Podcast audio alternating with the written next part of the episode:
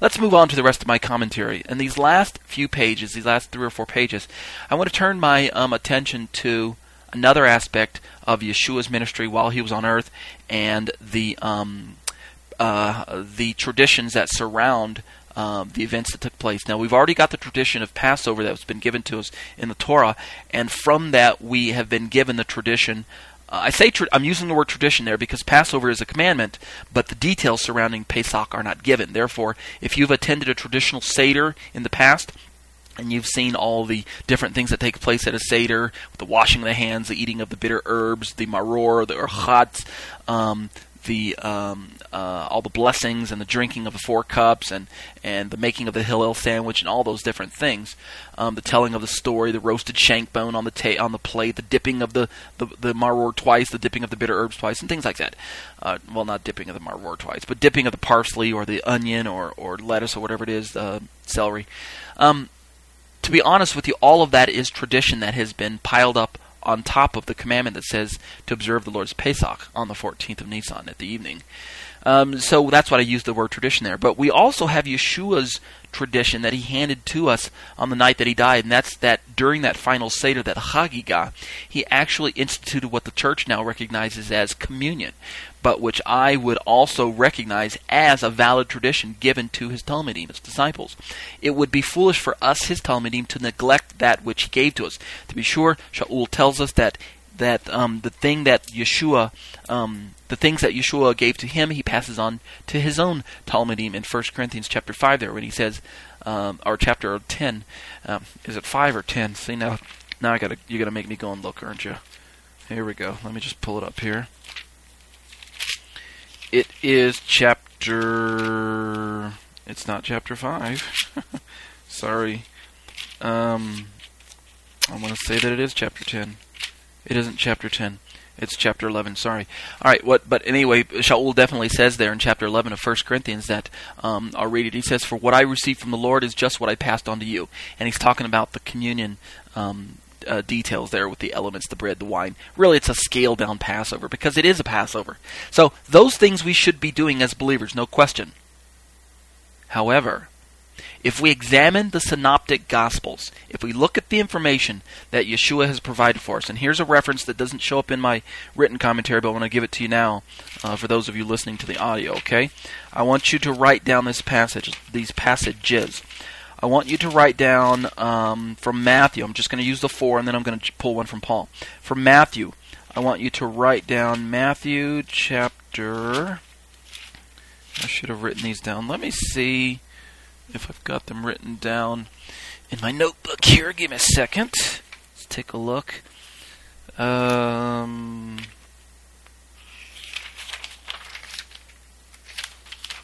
is that that? No. Take a look here. Here we are. I do have them written down. All right. Um, I want you to write down these passages, okay? Matthew chapter 26, verses 17 through 29. Mark chapter 14, verses 10 through 25, Luke chapter 22, verses 7 through 23, and then John chapter 13, verses 1 through 30. Okay? And with those passages, I want you to also um, correspond to um, the passage in Corinthians that I was just mentioning. I want you to write down 1 Corinthians uh, chapter 11, verses 23 through 34. Now, in these five references, what you're going to notice on at a surface reading is that the themes in these passages carry um, uh, one significant event in Yeshua's life, and I'll give you a hint: it's not his resurrection. Okay. So, with that introduction, let's turn now in my commentary to this last section called Sunday Meeting, with a question mark there, meeting. Suppose the Sadducean, Boethusian view is correct. Suppose Ariel's wrong. And suppose that the Omer Reshit really starts on the morrow following the weekly Shabbat. In other words, the um, the waving of the first sheaf occurs always after the weekly Sabbath. Let's suppose that that's the um, scenario, and that is, by the way, a, a, a view that many messianics hold. Um, it's a view that, and again, this is still a Jewish debate uh, because in Christian circles, they don't really concern themselves with the timings of the festivals, since mainstream Christianity has effectively divorced herself from those parts of the Torah, those parts that they label um, ceremonial. So this is really a Jewish debate, Jewish both in messianic circles as well as Jewish in non-messianic circles.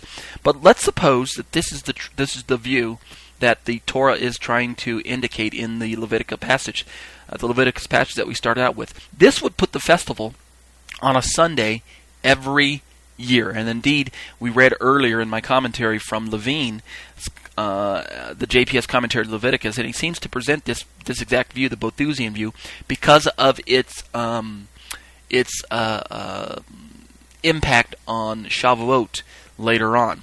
What is the impact on us now as a Messianic community? How would we um, interact with this information if the uh, resurrection I'm sorry, if first fruits, if if Omer Reshit, I keep saying first fruits, but I apologize. I'm trying to change my lingo from first fruits to Omer Reshit. First fruits I'm going to now reserve for um, Shavuot, whereas Omer Reshit, first sheaf, I believe is reserved for the barley harvest. Um, first fruits, as I understand it, would be the wheat harvest at Pentecost. All right, allow me to midrash in a different direction this time, okay? I'm about to step on some toes.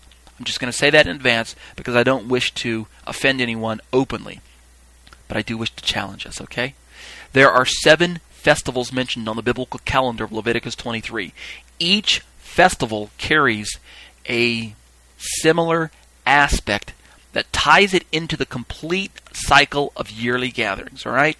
Um, we could say, as I've said in another place of my commentary, that the seven festivals are the festivals. They are rehearsals, or really they're dress rehearsals of messianic redemption each one of them carries with it an aspect of Yeshua's um, life or his ministry or his death or his resurrection or his intercession or his second coming or something like that, all right? And every single feast except one, um, we can observe that the instructions are, quote, to have a holy convocation. They are given that way. Now, technically, as Mark is fond of pointing out, Pesach does not bear this description, but I safely assume that the historical example of the inaugural Pesach in Egypt covers the technicality. In other words, we do gather together as a community each year in our homes, and so on, on at a personal level, that's a convocation. But um, compare that to the language of the other ones in Leviticus 23, where God instructs the people to come together um, out of their homes and collectively gather wherever the leadership has designed, designated them to gather, i.e., either the temple precincts or wherever. Um, and we don't have um, the same language for every one of them. Um, the one that is singled out as not being identified as a convocation or a gathering is the one that we're talking about right now, Omer Reshit. Okay, um, you you could ask yourself, what could the Holy One possibly be trying to convey to us here by not commanding a holy convocation?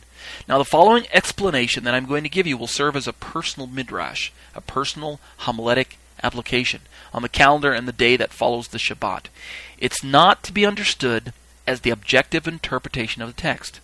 Rather, it is identifiably subjective. In other words, I'm going to give you my personal opinion as to um, the information I'm going to share with you. I base my understanding, however, on the objective findings of the text. Okay? In other words, the text does not tell us to convocate on that Sunday, that ostensible Sunday following the Omer Reshit. All right? And here's why I think it doesn't. That's what I mean by objective and subjective. We all know that Israel was destined to be great among the surrounding nations, not great in her own right.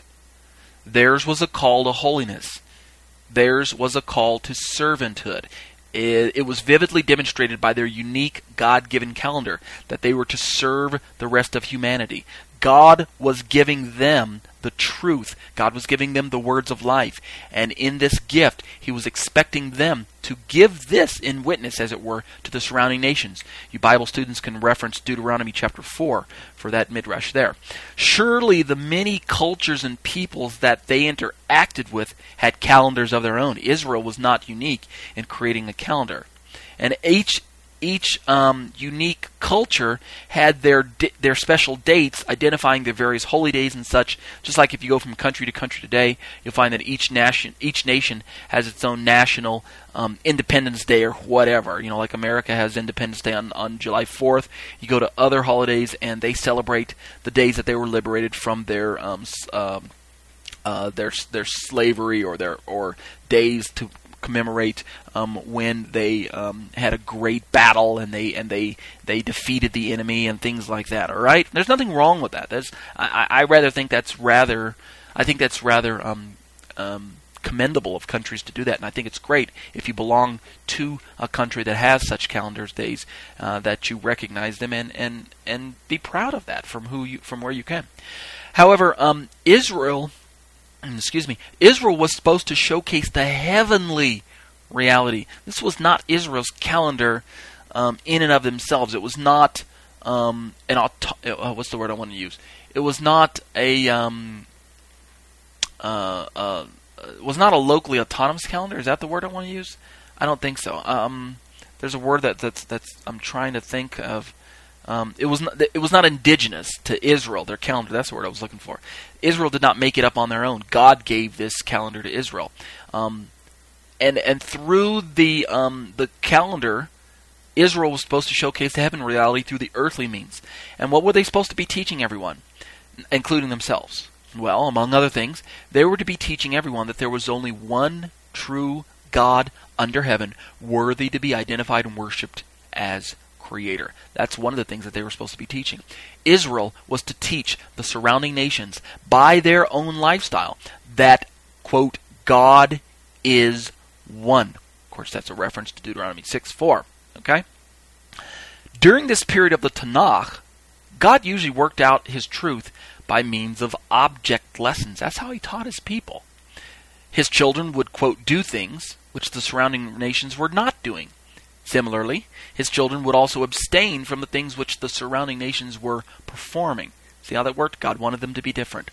In this way, in this difference that they were trying to make, the surrounding nations would catch a glimpse of the difference between what God identified as clean and unclean, holy and profane, life and death. God is a God of differences.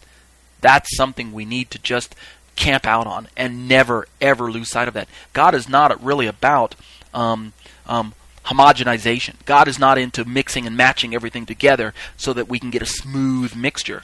If it has to be rough to be different, well then by golly it's going to be rough, and God's into into differences. This was Israel's special call. In fact, the priests were um, also required to make this difference between the holy and the profane, life and death, good and bad, clean and unclean, light and darkness, etc., etc. This was Israel's special call, and as such, it identified her unique chosenness. We always re- think of Israel as the chosen people. What were they chosen to do? Well, they were chosen to do the very things I just mentioned. All right, read Deuteronomy 4 verses 1 through 20, 20 specifically for this commentary, read verses 19 to 20, and you'll see again that this is what I'm trying to hint at. Israel's call, by the way, is the church's call. Lest some of you start saying, "Well, Israel was chosen to do one thing, and the church was chosen to do." No, no, no. They have the same call, and we understand that.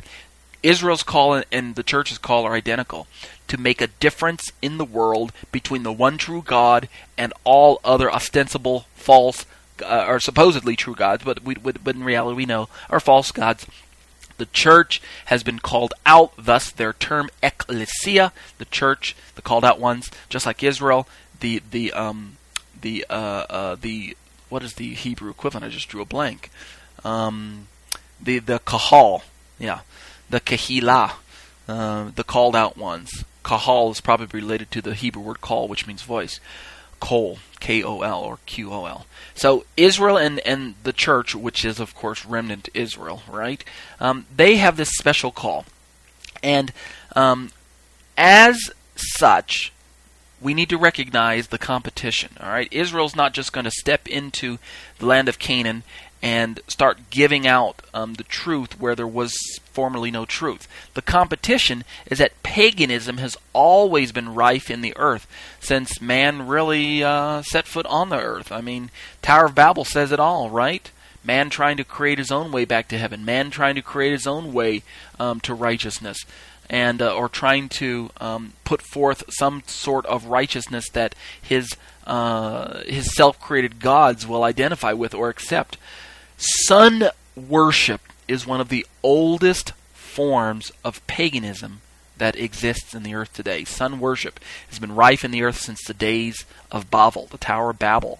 All right, there's evidence to suggest that the um, the ziggurats and the um, um, the uh, the tower itself, the towers, the towers reaching into heaven, uh, the ladders that reach into heaven, uh, uh quote unquote, that these all um, give their credence or owe their allegiance to one form of sun worship or another, because the sun has been one of the chief deities throughout many pagan uh, practices from the beginnings of time.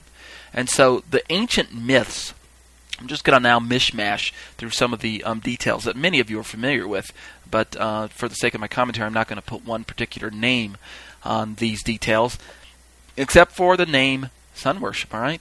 Um, the ancient myths tell of a supernatural being, a Messiah type, born of a woman and born of the very rays of the sun itself. Um, this supernatural being was supposedly killed by his enemies during the winter solstice, and only to be resurrected on the first day of the spring equinox. Uh, this interpretation arose out of the belief that the sun was in fact a god, small god, which slept in death during the cold winter months and arose to new life at the start of spring. In other words, the ancient pagan peoples or the ancient people groups, without a, a proper knowledge of the truth of God and God's ways, were left to reinvent what they felt were the truths of the earth and the sun and the stars and the moon and all the signs of heaven. And so, in their ignorance, the Torah teaches us that man worshipped the creation, the sun, the earth, etc., instead of the creator. Now, um, again, because the worshippers on the earth needed the sun's vital life giving energy, they realized, of course, that life ceases to exist without the, the, the, warmth and the light from this, this uh, star, this sun. Without this energy, um, they realized that, that they would die, and so as in, in their reaction, they revered it as such in various pagan rites and rituals and ceremonies.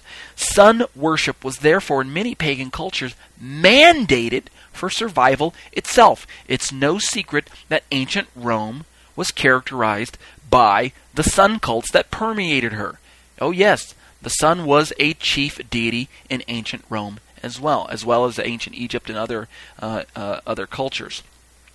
One of the chief ceremonies uh, in these pagan beliefs involved greeting the sun as it made its way victoriously back from the underworld of the dead during the first um, um, um, the break from the winter solstice into the spring solstice. Okay, the the, the we're talking about the vernal equinox.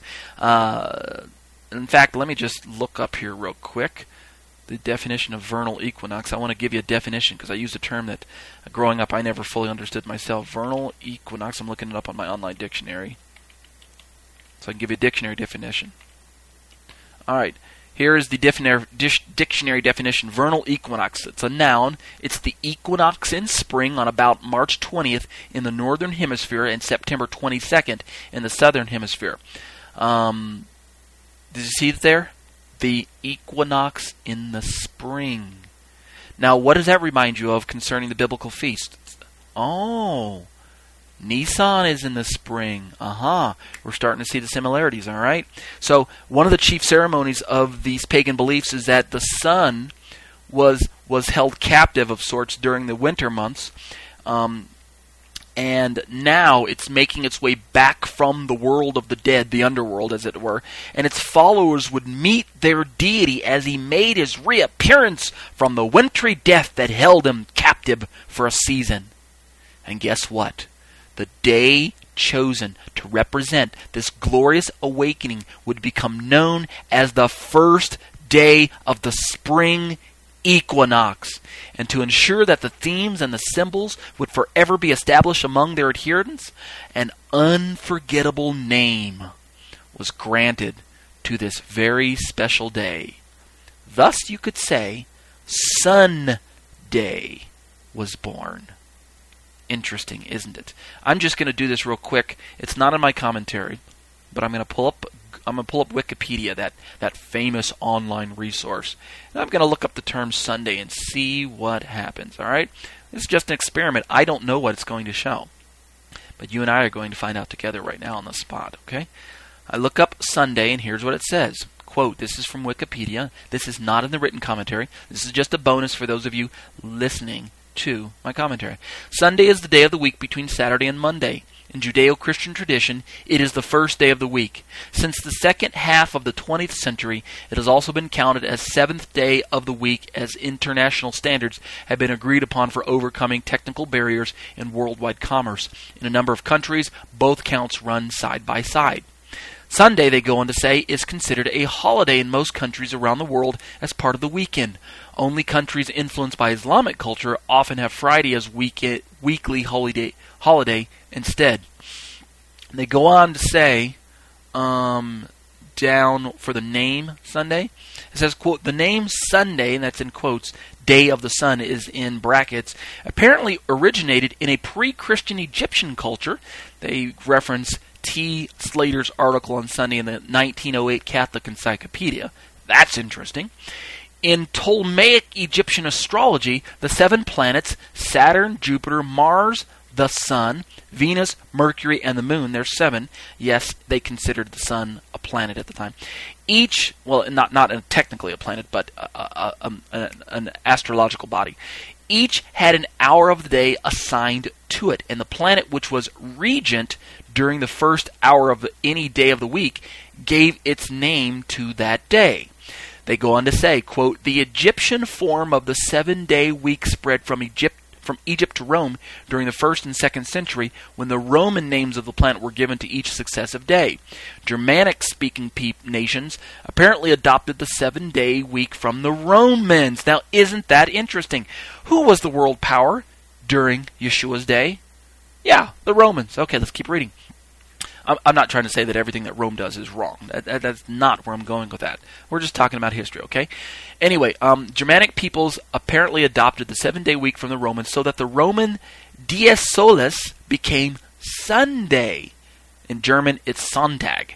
The Christians reinterpreted the heathen name as implying the sun, S-U-N, of righteousness with reference to his arising out of Malachi 4.2. It was also called Dies Panis, day of bread because it was an early custom to break bread on that day.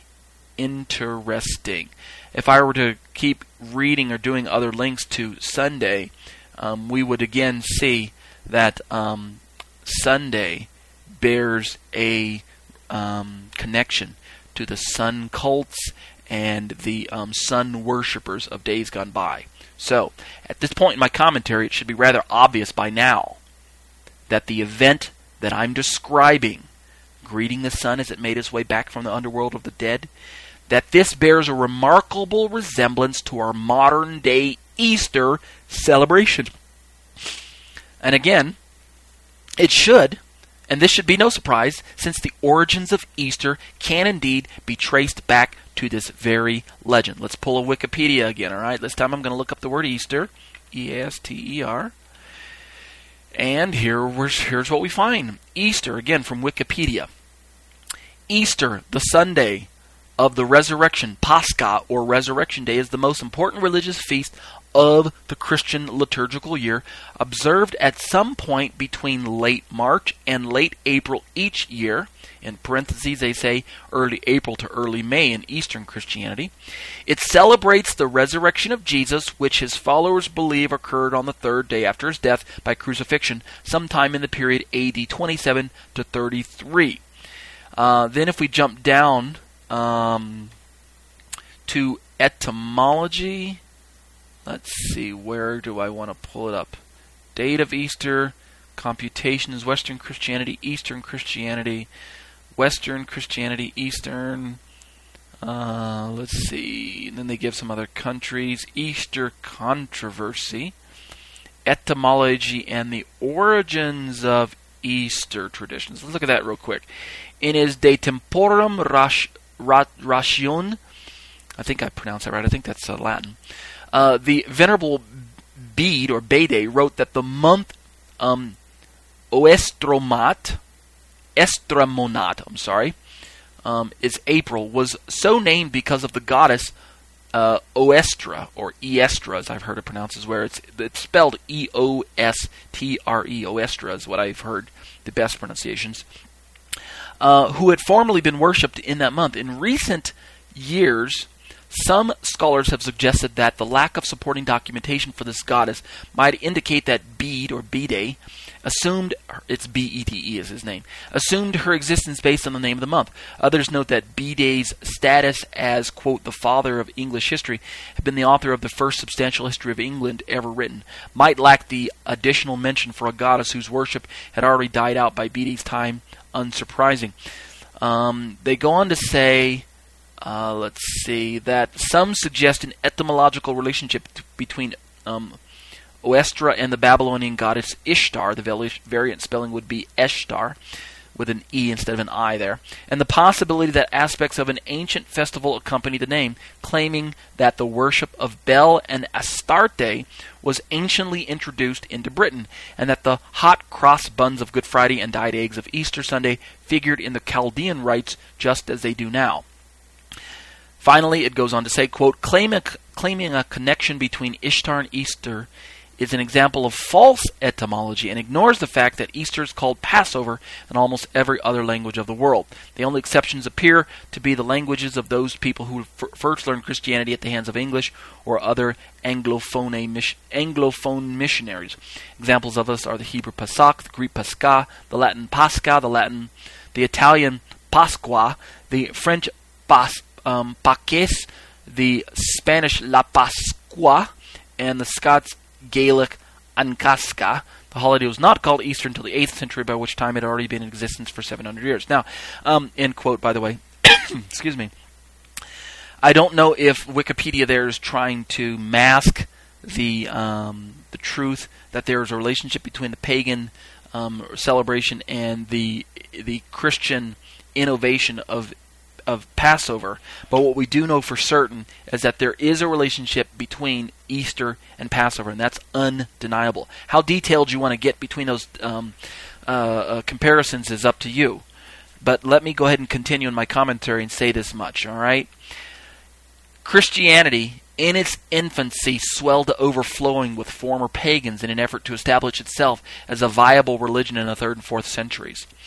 It's probably even earlier than that. That's a modest um, figure there when I say third and fourth. It was misunderstood that Judaism had failed. Okay, I, in my commentary I put the word "miss" in parentheses because according to Christianity, Judaism had failed, so therefore it's their understanding. But we understand as studying the Torah that it's a misunderstanding. Judaism had not failed in that sense. But Christianity teaches, at least ancient Christianity did. Modern Christianity today seems to be coming full circle and realizing that there have been many mistakes in their treatments of the Judaisms down through the years. So Baruch Hashem, bless you, modern Christianities, for coming full circle. Um, for those of you who are coming out of darkness back into light.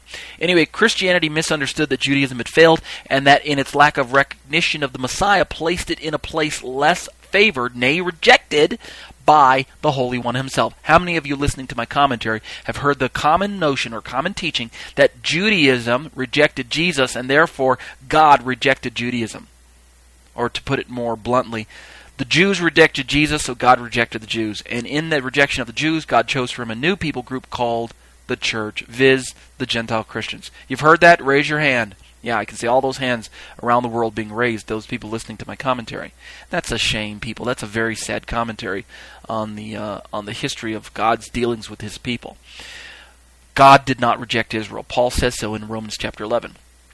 At any rate, um, looking back uh, I'm sorry, in, in this in this uh, caricature painted by um, historic Christianity, Christianity would take its rightful place, ostensibly, among believers as the quote true expression of Christ worship. End quote.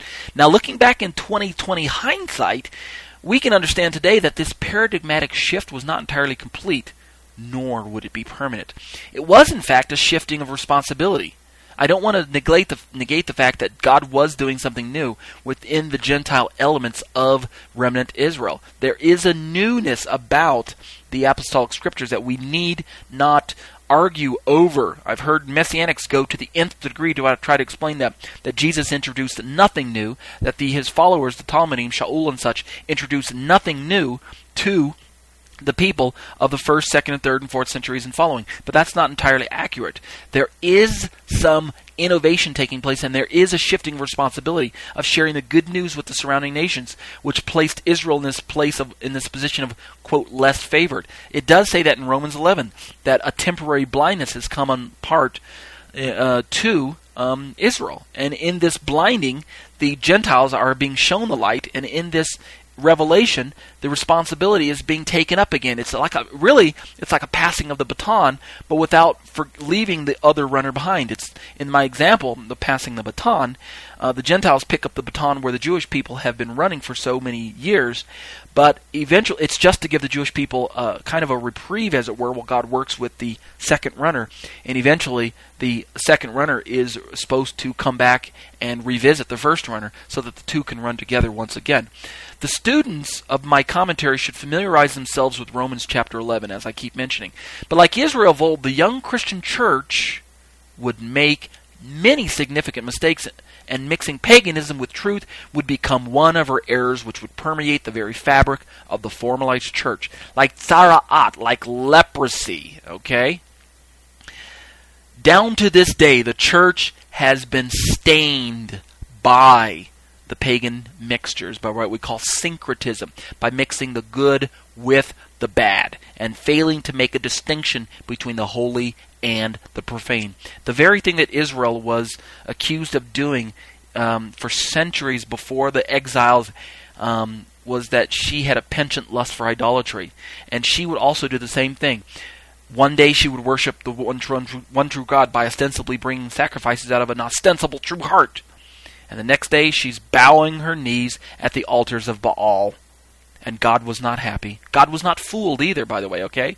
He was not saying, okay, that's great, you're worshiping me. I'm just going to look the other way when you go to the altars of Baal. Not in your life. Well, guess what? Christianity has been dabbling with paganism for nearly 1900 years, 2000 years. Isn't it time we get rid of those things? Come on, people, put away the paganism. I'm getting upset here now. I apologize. In this historical narrative that I'm describing, it's great that, that the Gentile elements of Christianity embraced Jesus as the Christ. But by, by, by synchronizing and syncretizing um, paganism with the truth, much damage has been done. The pagans within the Christian ranks, I'm not just going to blame it on them, but but but the numbers were swelling and it was very hard to distinguish true pagans from true believers and vice versa. And the pagans, as I like to see it, brought their worship of the sun into Christianity, or conversely, the genuine Christ- Christians begged for the pagans to bring it in. Either way, paganism was brought into Christianity, sun worship was brought into Christianity, and its traces can be observed even today. For instance, Easter, just like um, Wikipedia recognized there or mentioned there, is rightly recognized as quote, the holiest gathering within Christianity.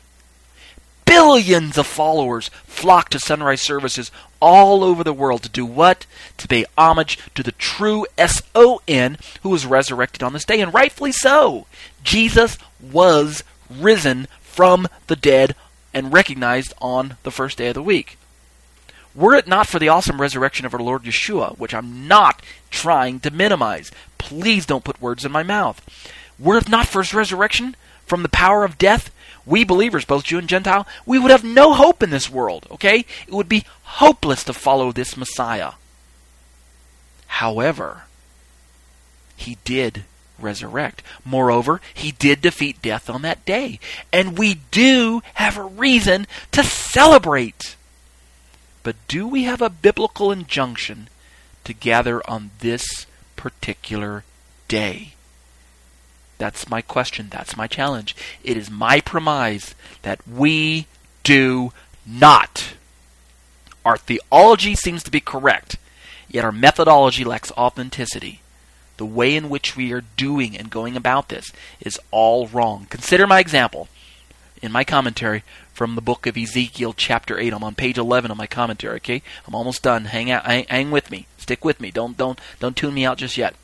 This is a reading from Ezekiel chapter 8. Um, I'm just going to read a very significant quote, all right? Quote, in the sixth year, in the sixth month, on the fifth day, while I was sitting in my house, and the elders of Judah were sitting before me, the hand of the sovereign Lord came upon me there. This is Ezekiel writing, right? Remember, Ezekiel was a priest. I looked and I saw a figure like that of a man. From what appeared to be his waist down, he was like fire, and from there up, his appearance was as bright as glowing metal. He stretched out what looked like a hand and took me by the hair of my head. The Spirit lifted me up between earth and heaven, and in visions of God he took me to Jerusalem, to the entrance to the north gate of the inner court, where the idol that provokes to jealousy stood. And there before me was the glory of the God of Israel, as in the vision I had seen in the plain. Then he said to me, Son of man, look toward the north. So I looked, and in the entrance north of the gate of the altar I saw this idol of jealousy. And he said to me, Son of man, do you see what they are doing? The utter detestable things the house of Israel is doing there, things that will drive me far from my sanctuary? But you will see things that are even more detestable. Then he brought me to the entrance to the court. I looked and I saw a hole in the wall. He said to me, Son of man, now dig into the wall. So I dug into the wall and saw a doorway there. And he said to me, Go in and see the wicked and detestable things they are doing there, or doing here. So I went in and looked, and I saw portrayed all over the walls all kinds of crawling things and detestable animals and all the idols of the house of Israel. In front of them stood seventy elders of the house of Israel, and Jaazaniah, son of Shaphan, was standing among them. Each had a censer in his hand, and a fragrant cloud of incense was rising. He said to me, Son of man, have you seen what the elders of the house of Israel are doing in the darkness, each at the shrine of his own idol? They say, The Lord does not see us. The Lord has forsaken his land. Again he said, You will see them doing things that are even more detestable. Then he brought me to the entrance to the north gate of the house of the Lord, and I saw women there mourning for Tammuz. He said to me, Do you see this, Son of Man? You will see things that are even more detestable than this. He then brought me into the inner court of the house of the Lord, and there at the entrance to the temple, between the portico and the altar, were about twenty five men with their backs towards the temple of the Lord and their faces towards the east. They were bowing down to the sun in the east. He said to me, Have you seen this Son of Man? Is it a trivial matter for the house of Judah to do the detestable things they are doing here? Must they also fill the land with violence and continually provoke me to anger? Look at them, putting the branch to their nose. Therefore I will deal with them in anger. I will not look on them with pity or spare them. Although they shout in my ears, I will not listen to them. End quote. What a powerful passage. I get chills down my back reading that information, and I hope it should strike you as shocking as well. What in the world is Israel thinking? Standing with their back to the temple and their faces towards the east, bowing down to the sun in the east, greeting the sun? Oh, yes, people, make no mistake, it's sun worship. So apparently, sun worship was even being practiced by Am Yisrael. Oy vey! Oy vey! Exactly how low, how low had God's chosen people fallen? It's a sad legacy being recorded there by Ezekiel. The traceable pattern to disobedience and error looks like this. First, man misunderstands God's purposes. It says in the ver- in the passage up there that the people thought that God had forsaken his land because of the exile that they were experiencing. Remember, Ezekiel was in exile, and he's transported by the Spirit back to his home city of Jerusalem. So the people are in exile, and they're in exile, and the remainder of the people who are left there, at least in Ezekiel's vision, say, God has forsaken his holy city. God has forsaken the land. God hadn't forsaken the land. God was punishing the people for their idolatry. Yet the people were misunderstanding God's punishment. So that's the first um, step in error and disobedience. Man misunderstands God's purposes. Then, man misunderstands God's methods. A lack of understanding of sanctification and true worship resulted in blatant disobedience of the Torah and eventually gross idolatrous practices. Go back read verse 17 through 18 again, all right? It is a shame that the people were doing this in God's house. It's a shame that they were doing it at all. But to bring the pagan mixture into the house of God is what grieved the Spirit of God so much. God wishes that we were either hot or cold. But because we are lukewarm with our pagan mixtures, our syncretism, you know what God says? And you've read it in, in Roman, in uh, Revelation. God will spew us out of his mouth. I believe that the organized body of Messiah of the 21st century, the church, is not far behind Am Yisrael in this passage. The damage has been done. Today, in fact, as I'm recording this commentary on Saturday, the 7th of April, but the um, the 19th of, of, of Nisan, tomorrow is Easter Sunday. The 8th of April, first day of the week, is Easter Sunday 2007. And I'm ashamed to admit, people, that I will not be surprised to find multitudes of professing believers in Jesus flocking to sunrise services throughout the entire world. The damage has been done. Today, and, and, and again, Judaism is not exempt, but right now I'm just singling out the church for this message that I really feel that the Spirit is telling me to tell you. Today, tradition still blinds us to the unchanging truth of God's Word, a truth that should not be compromised. The world is watching us believers. Oh, yes. We, we may not know it, but they're watching. Someone is always watching. They're observing whether or not we will make a difference between the clean and the unclean, the holy and the profane. They're watching to see if we will demonstrate the truth between life and death. Hashem did not tell Am Yisrael to gather on Yom HaBikurim, on the day after the Shabbat, which according to the Sadducees is Sunday, Yom uh, uh, on Omer Reshit. God did not tell Israel to gather there.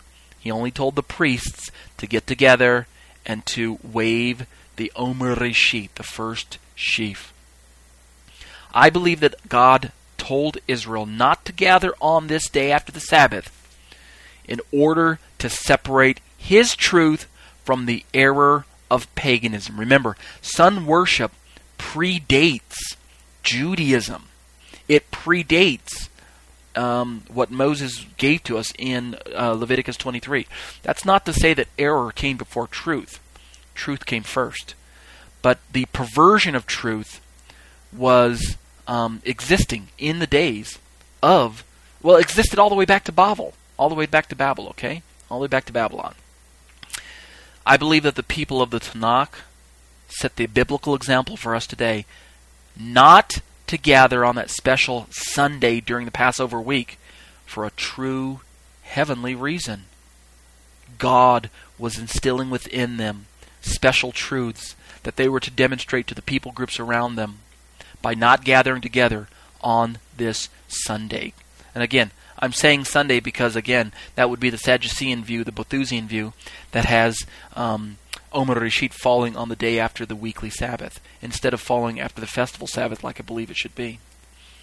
Why have we, the followers of Jesus, failed to grasp this truth? Surely Yeshua was raised from death to life on that morning following the Sabbath. I am not negating that central truth we must recognize a risen Yeshua, or he is no Messiah at all. Surely he is the first fruits from the dead. That's what my Bible tells me.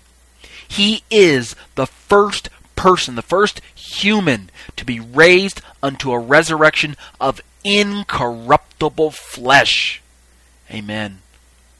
Although our flesh still houses sin, his flesh was sinless before his death on the execution stake, and his resurrection demonstrates for us, genuine believers, what a resurrected body will be made like. Raised to life everlasting. Hallelujah. In my conclusion, then, I have to ask the body of Messiah. Please listen to me today. Why then do we continue to confuse this wonderful truth with our man made tradition of sunrise services, Easter bunnies, Easter rabbits, Easter eggs, the whole Easter uh, um, shebang? Why do we do it? Why don't we return to the biblical truth as outlined for us in the pages of God's holy Torah?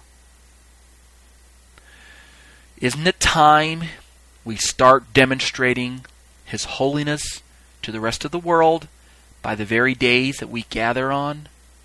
I think it is. After all, remember what I stated at the very beginning of my commentary. The first always belongs to Hashem. So why are we sharing it with paganism? Consider these words. With that, I greet you. Chag Sameach Omer Reshit. Happy festival of the first sheaf.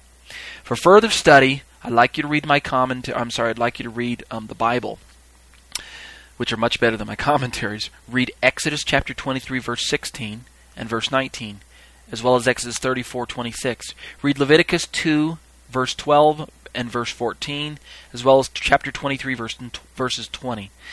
Um, read Numbers chapter 18 verses 12 through 15 as well as verse 26. Read Deuteronomy 18 verses 1 through 5 and chapter 26 verses 2 through 4 and verse 10. Read 2 Chronicles 31 5. Read Nehemiah 10 verse 35 through 39. Read Proverbs 3 verse 9. Read Jeremiah 2 3. Ezekiel 44:30 and chapter 44 of Ezekiel and verse 14. Read Malachi 3 8 through 14. Read Matthew 13 37 through 39, Mark 4 26 through 29, Hebrews 6 verse 20, Hebrews 7 verses 1 through 8, and Hebrews 12 verse 1. Read Jude 14, and finally read Revelation 1 verse 7. I love you all. Thank you for your prayers and for your support. Continue to pray for me and continue to support me by um, visiting our website at graftedin.com, reading the commentaries, downloading the MP3s, subscribing to iTunes, grabbing all the audio content. It's all for you. It's free. Take it, use it, utilize it. Please don't change it without asking me. But give it out to your friends and family and anyone else who wants to do um, more extensive studies on the biblical truths that we're learning in these commentaries. Okay, I, uh, I again, I love you all, and I wish you all a very well and uh, happy counting of the Omer. Stick to the count, people, because in 50 days or so, a most wonderful thing is going to happen, and I don't want you to miss it. I'm going to be there. Our Lord will be there, and I'm looking forward to seeing you there as well. Okay, Shalom. That concludes our show for today. Remember, because the Messiah has already come, the Torah is now a document meant to be lived out in the life of a faithful follower of Yeshua through the power of the Ruach HaKodesh to the glory of God the Father. It should not be presumed that it can be obeyed mechanically, automatically, legalistically, without having faith without having trust in Hashem, without having love for God or man, and without being empowered by the Ruach HaKodesh. To state it succinctly, Torah observance is a matter of the heart, always has been, and always will be. My name is Torah teacher Ariel ben Lyman Hanavi. The intro and outro song was produced and performed by Ryan Kingsley. For information on contacting Ryan, you can reach me by email at yeshua613 at hotmail.com. That's Y E S H U A number 613 at hotmail.com. Or visit our website at graftedin.com. That's graftedin.com.